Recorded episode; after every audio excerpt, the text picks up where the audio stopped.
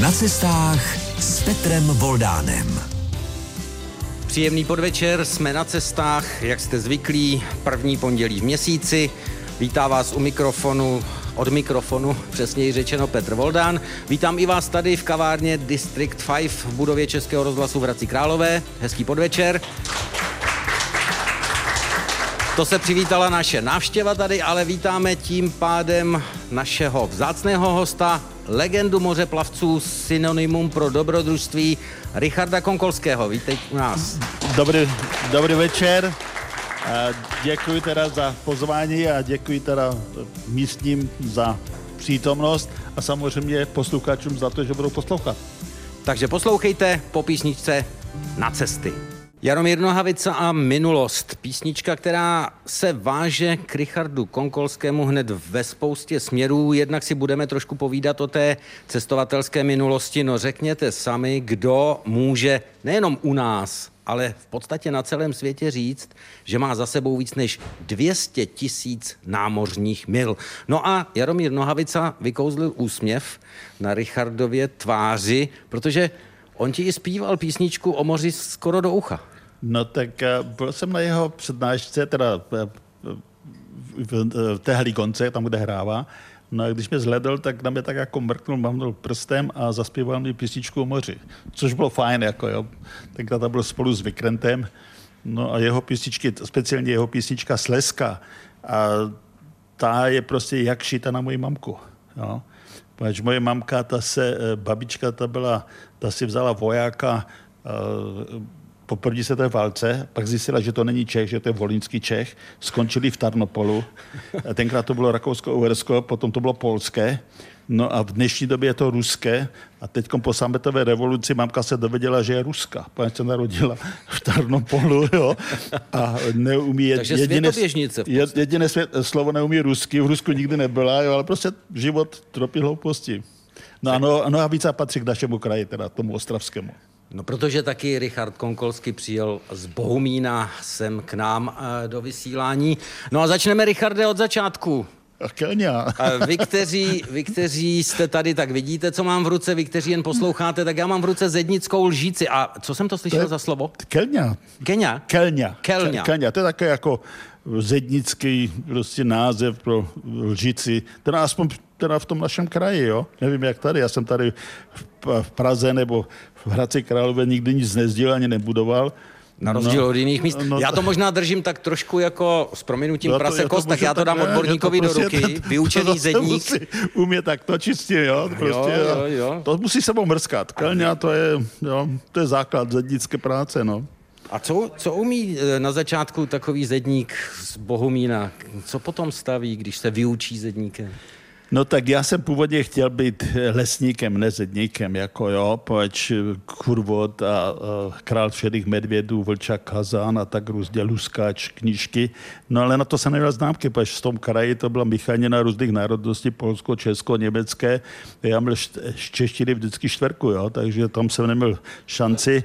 No a očím, ten mi říká, řemeslo je zlaté dno, tak běž se první učit a potom běž dále. No tak jsem šel vyučit zedníkem, No musím říct, že prostě začal jsem se učit až v 8. třídě, tenkrát 8. třída to byla něco jak 12 letka teď. No a tu osmičku jsem skončil s vyznamenáním, odešel jsem na zednické učiliště, kde chodili pětkaři a ti, co se nedostali nikde jinde. No ale eh, pak se šel teda na průmku a tak dále. No zednické řemeslo, to se vlastně táhlo celou tu dobu těch mých plaveb, poněvadž postavil jsem teda řadu domů, jo.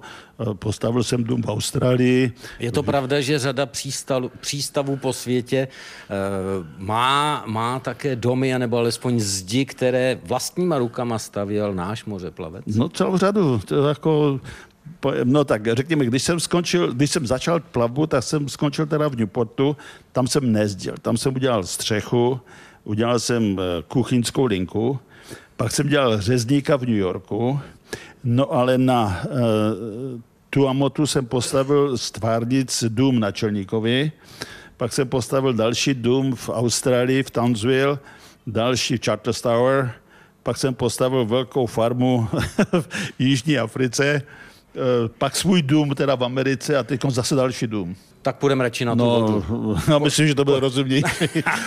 Od zedničiny bolí ruce. Od zedničiny a od námořní plavby kor na malé, malé plachetnici, kterou si člověk vyrobí, to mi hlava nebere. V panelákovém sklepě a kuchyni si postavit loď? No tak ne tak zcela, poněž tam bych to samozřejmě neposkladal, jo. Tam v, tom, a v té kuchyni a v obyvaku, no tak tenkrát jsem ještě neměl, už jsem byl ženatý, ale neměl jsem nábytek, takže tam byl, byla volná podlaha, tam jsem rysoval plány na podlaze, že půjdeš to jedna k jedné žebra. No a v tom paneláku jsem vlastně postavil nebo udělal žebra a takové různé drobné detaily ale samotnou stavbu to jsem dělal, až jak jsem prostě pracoval v Lachemě, až jsem tam měl na starosti velkou rozsáhlou výstavbu, tak tam mi podnik dal k dispozici starou opuštěnou halu, abych byl neustále jako na Tam místě. se to z těch komponentů no, sestavilo. a tam jsem to postavil. Ono no. by to neprošlo asi dveřma. No sice, to ne, no sice to- to, ono má to ne- parametry 742 cm, na dílku by to vyšlo, ale ta šířka 231, ta nejširší, to by asi neprošlo. To neprošlo ani těmi dveřmi v té hale, tam se museli vybourat tak, aby ty boky projeli zárubně ven. A.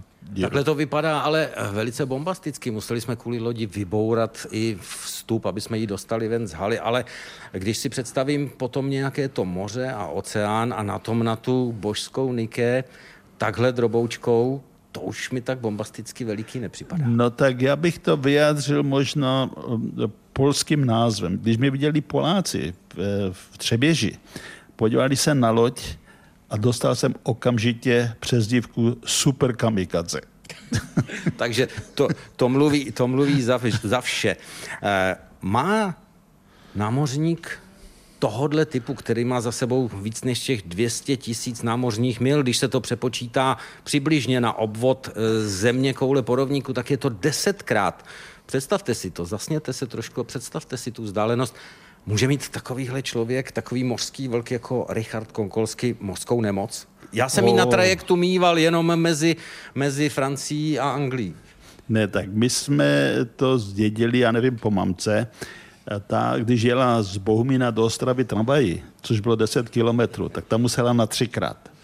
A my jako děcka, všichni, všichni moji sourozenci, tak když jsme jeli s babičkou, tak ta samozřejmě první, co byla, tak někde v hospodě sehnala ty kornoutky od piva a pak jsme teda jeli.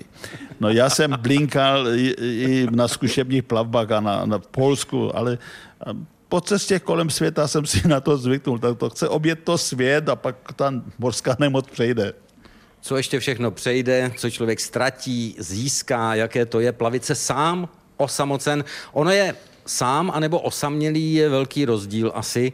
Eh, Co to je plavit se s manželkou a dítětem, co to je plavit se takhle v podstatě do emigrace, to všechno nás ještě čeká, protože jsme na cestách s Richardem Konkolským na vlnách Českého rozhlasu, takže nás poslouchejte. Na cestách, dnes možná přesněji na plavbách s Petrem Voldánem, ale hlavně s Richardem Konkolským.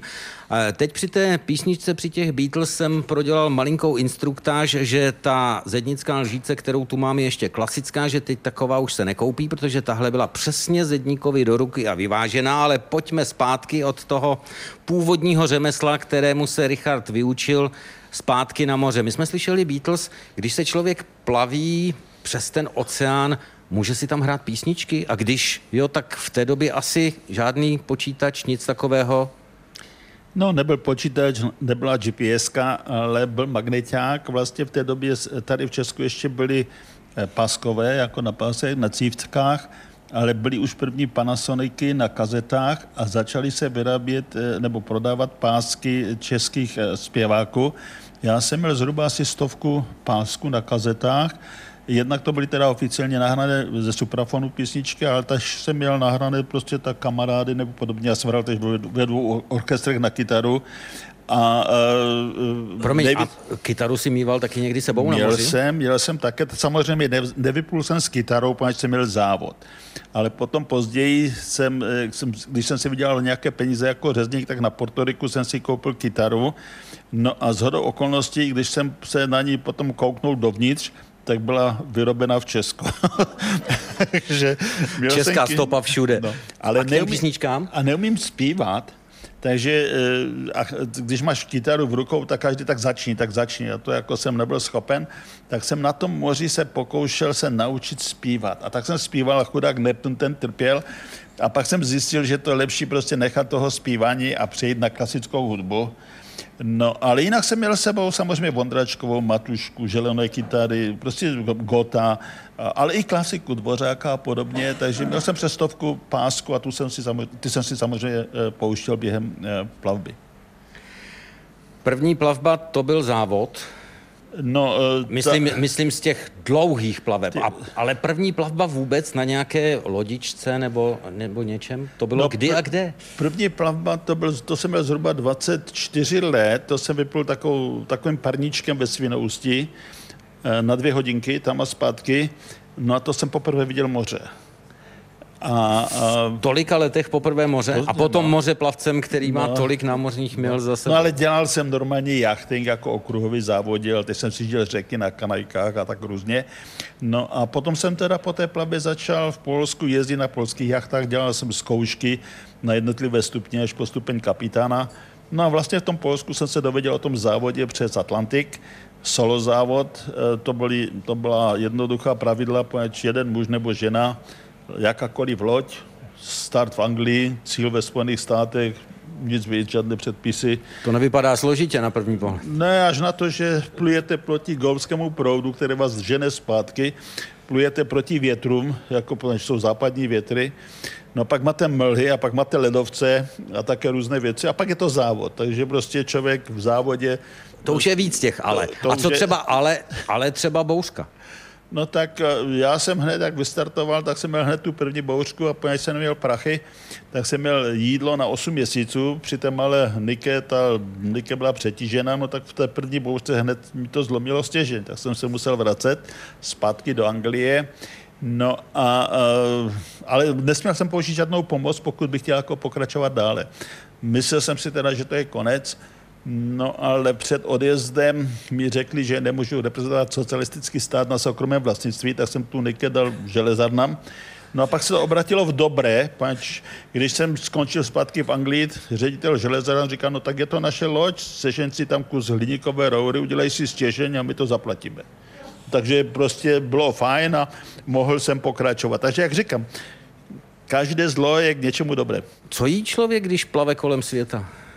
No tak eh, pochopitelně si sám a pracuješ 24 hodin, tak tam spotřebuješ hodně energie, takže to musíš nějak eh, zpátky dodat do těla. Takže já jsem v zásadě, pokud to bylo možné, měl aspoň jednou denně teplou stravu. Ty počátky byly trochu jiné než později, poněvadž eh, tenkrát u nás vznikla, vznikly byšice, Vítana v Byšicích a ti začali vyrábět knedlíky v prášku, livanečky v prášku, brambory v prášku, knedlíky v prášku a tak různě. No ale základem byly samozřejmě konzervy. Ideální konzervy byla hovězí ve vlastní šťávě nebo vepřové se sadlem, jo. To neříká Vidím, Richard náhodou, protože tady stojí před námi jednu. konzerva hovězí maso ve vlastní šťávě. Kde si jsem zachytil nejoblíbenější a nejchutnější z konzerv, které poznal náš mořeplavec. Je to tak? No je to tak, poněč, když to, nevím jak dnes, už jsem to nebyl 30 let minimálně, ale když to otevřel, to bylo plné masa. Když u toho udělal... Nebudem to otvírat. Ne, ale když udělal z toho třeba guláš, jo, a k tomu si měl dobrý rum, ta loď byla vždycky plná navštěvníků. To bylo... Moment, moment. Já od toho já, hovězího... Jako, jo, jo. od toho hovězího k tomu rumu. To jsem rád, že si to nakousl, protože já jsem slyšel jednu příhodu, že tě celníci prohlíželi loď a tam byl soudek rumu. No, já bych řekl sud. no, ne. Rum a námořník to patří k sobě, No tak ne? podívej se, já jsem nikdy neměl prachy. Já jsem vyjel a dostal jsem 5 dolarů a třeba na závod přes Atlantik a startovné stálo 20 liber. Takže e, samozřejmě všude jsem poutal pozornost, tak ty návštěvníky musíš něčím počastovat, něco jim nabídnout. Aspoň. No a u nás byl tenkrát perfektní rum, tuzemský rum, to každá žena znala, že jo, do pečiva, že to pěkně vonělo, mělo to barvu, mělo to grády, bylo to silné, No, eh, akorát se nesmí říct, že to bylo z brambor, jo, protože všude v Brum se dělá z cukrové třtiny, že. No tak já jsem zpočátku no, neponesu flašky, že, tam, kde bych je vracel na moři, že tenkrát. No, tak, dá do nich psaníčka no, a jedně tak a pouštět, no. no. tak jsem vlastně vždycky je sleval do, do kanistru No a potom později samozřejmě na velké Nike, to byla velká Nike, Nike byla, tež, byla posádka někdy, když jsem dělal závod do Austrálie a zpátky s posádkou, tak tam jsem měl sud, 50 litrový sud toho rumu. No a mělo to velkou výhodu, Eh, prostě při tom odbavování. Protože jako samotář, když jsem někam přijel do přístavu, tak první ten, ten proces vypadá tak, že zastavíš někde na boji, první se odbavíš zdravotně, že prostě tě pustí, no a pak samozřejmě pasově, tak když přišel pasový úředník, tak se podíval do pasu, že viděl, viděl československý pas, tak první otázka byla, máte komunistickou literaturu? že? No, tak, Plnou loď. No, pak samozřejmě zjistil, že jsem sám, tak byla další otázka. Máte porno? Jo? no a pak teda, když se už neměli na co chytnout, tak samozřejmě jako všude jinde na celnici se hned tady, kolik vezete alkoholu, že? Můžete mít jednu flašku, že? No tak máte nějaký alkohol? Říkám, jo, mám. No a ptali jsme, no kolik toho máte? A já říkám, no tak jednu láhev a již je otevřená. A oni se neptali, jak velká ta láheva, že otevřená, jo. Nikdy to vlastně, ten, tu bečku jako neviděli toho rumu, jo. No ale já jsem nelhal, já jsem říkal pravdu. No a jedna otevřenou láhev tu můžete vést, že jo. No, Jedna láhev.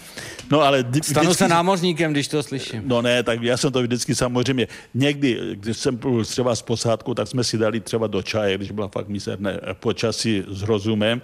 No ale jinak prostě to většinou jsem používal eh, v přístavech, když byly návštěvy, aby člověk mohl prostě se nějak No já si opravdu myslím, že když je člověk soudný a sám pluje tou pustinou vepředu voda, vzadu voda, po stranách voda, odkázán sám na dole sebe. voda. Dole voda že se nemůže ještě nalít, ještě aby mohl, aby mohl plavat. Tím spíš, že třeba, už jsme to taky nakousli, nemá navigaci. Jak, jak se pluje, když nemám navigaci? Já vím, že teď bude odpověď podle hvězd, ale co když je zatažíno? No, to je právě to další ale, jak se spal na ten eh, závod přes Atlantik.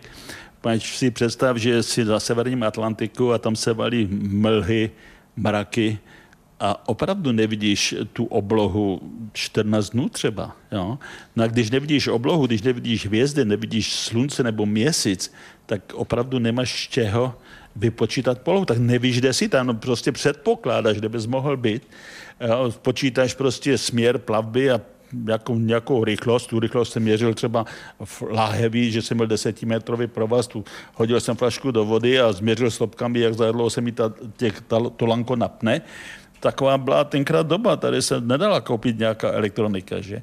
No a e, takže opravdu po 14 dnech nevíš, kde jsi. Nakonec je takový Titanic, že víte, že narazil na, na ledovce a ty měli v té, v té době stejné problémy. Ta, taková velká loď byla klidně 100 mil i více prostě mimo předpokladanou polohu. No já když si to představuju, tak já bych si představil tak eh, akorát to, že bych si pustil nějakou tu hudbu no. a čekal bych, co se stane.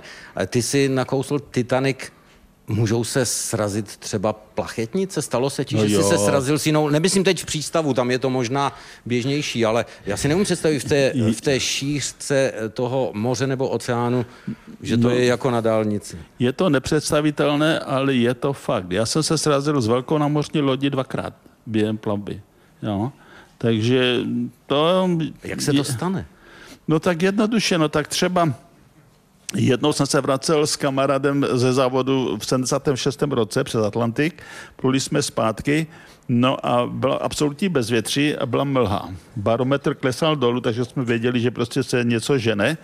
No ale ta plaketnice seděla prostě na té vodě, ani se nepohla. A jel proti nám, eh, rybařská loď plula proti nám No my jsme ji prostě viděli, ale nemohli jsme uhnout. A oni prostě měli asi už vytažené sítě, nejspíš utíkali někde do přístavu, nikdo to nehlídal. No já jsem akorát stačil kormidlem tak jako zakvrdlat, abych tu příď trochu stočil bokem, abychom nenarazili přijít napřed. A Abyste prostě, si dali bodyček no to, a ne no, to, Tak jsme prostě jsme se otřeli o sebe. jo, a oni Kdo dopad hůř?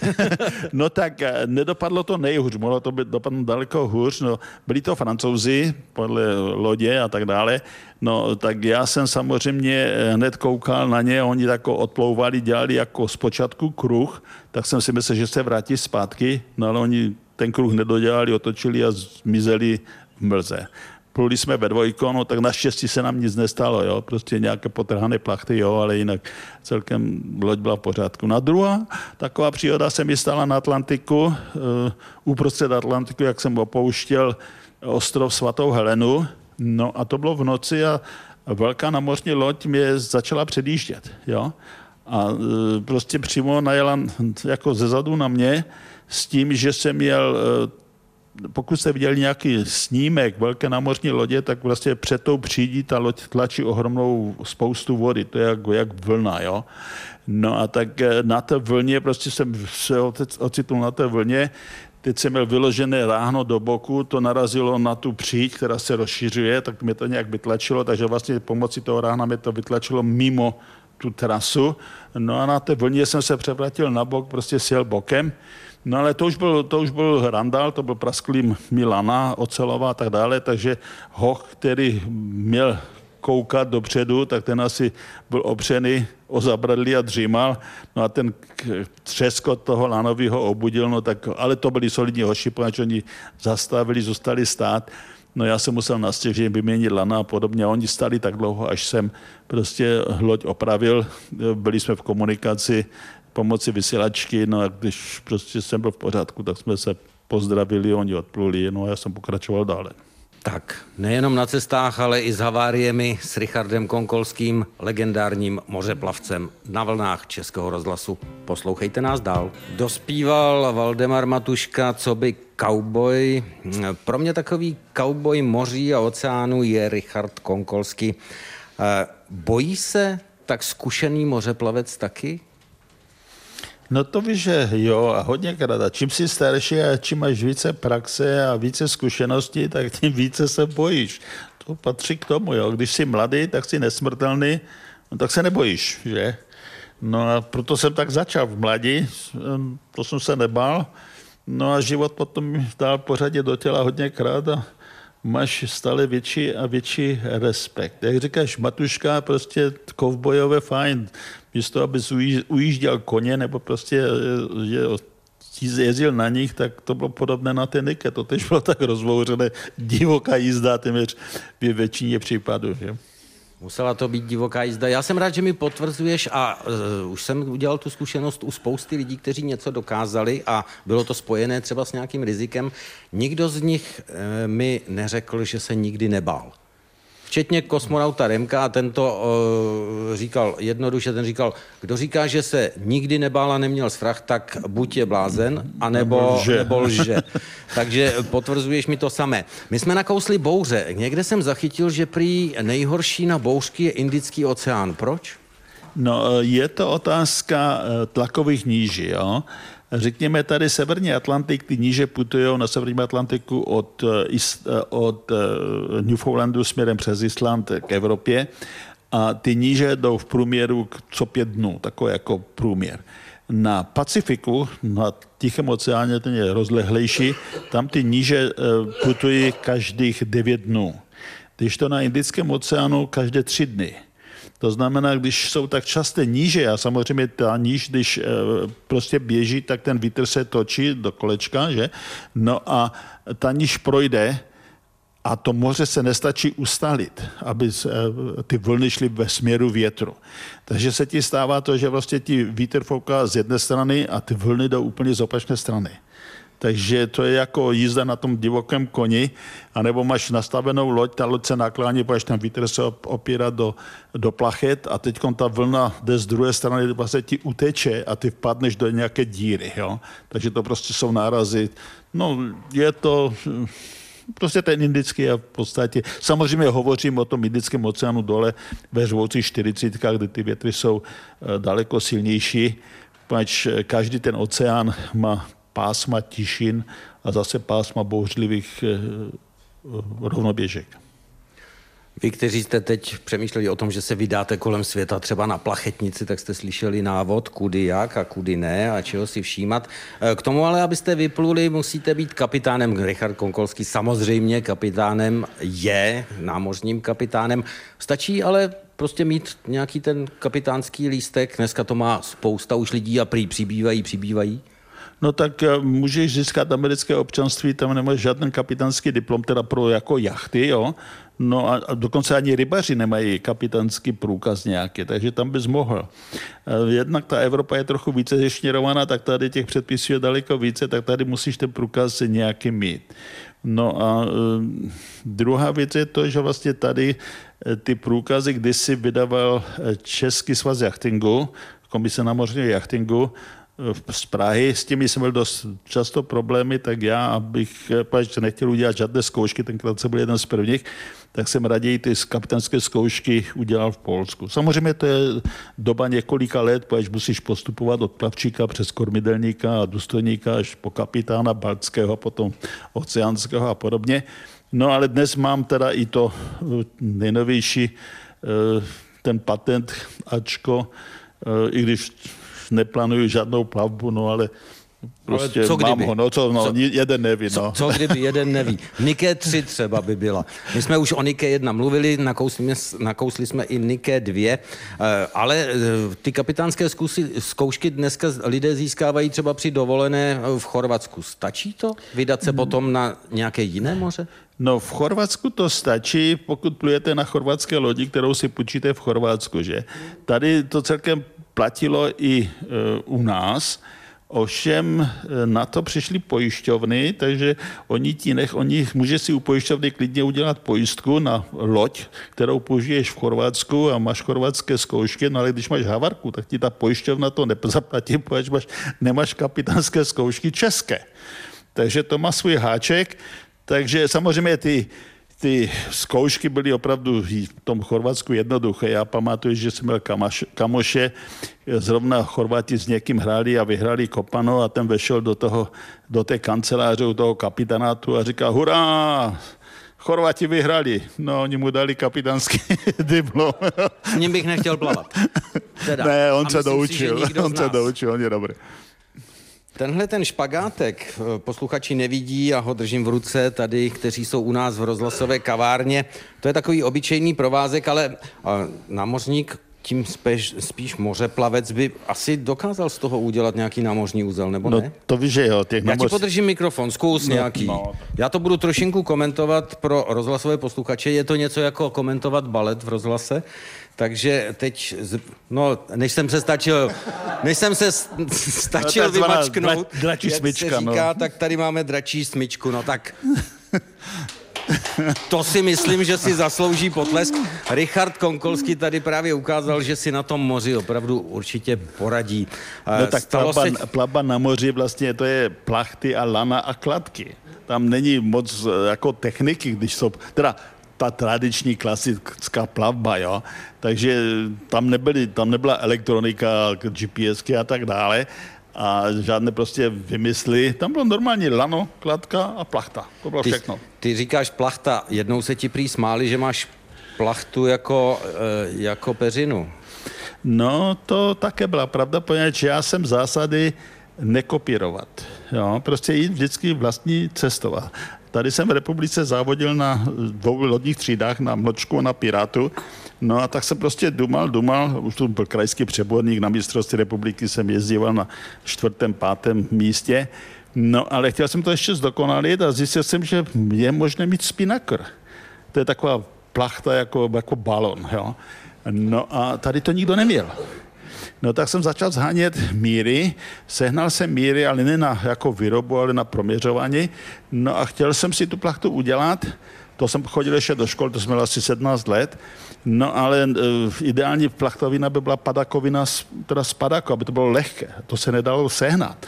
A jediný materiál, co se dal sehnat, to byla sypkovina, což všechny ženy tady znali, že to byla růžová sypkovina a modrá sypkovina. Samozřejmě jako kluk jsem nechtěl růžovou, chtěl jsem modrou, ale tu jsem nesehnal.